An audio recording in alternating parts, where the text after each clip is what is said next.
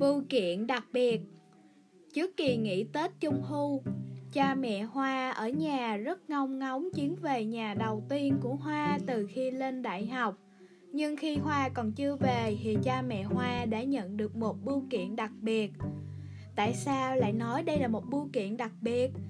Bưu kiện này là ai gửi đến? Thì ra là Hoa, một sinh viên năm nhất gửi về Mẹ Hoa mở bưu kiện ra và phát hiện Bên trong đều là quần áo bẩn của Hoa. Lúc này, mẹ Hoa rất ngỡ ngàng. Thế là bà liền gọi điện cho Hoa và hỏi tại sao lại gửi quần áo bẩn về nhà.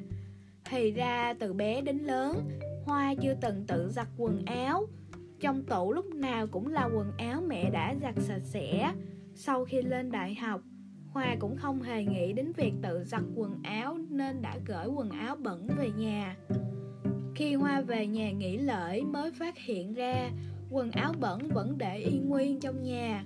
Hoa rất ngỡ ngàng không hiểu tại sao vẫn là quần áo bẩn, nên đã đi hỏi mẹ.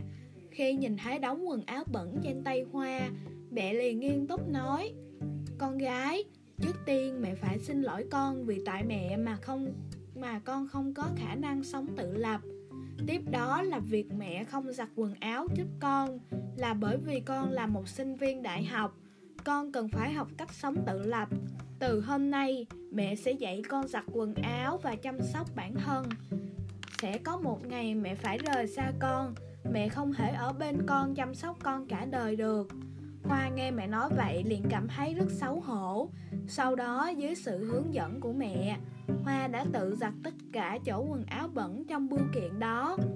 Chúng ta không nên trở thành một người không có khả năng sống tự lập, mà hãy chủ động nhờ cha mẹ dạy cách giải quyết các công việc trong cuộc sống hàng ngày nha.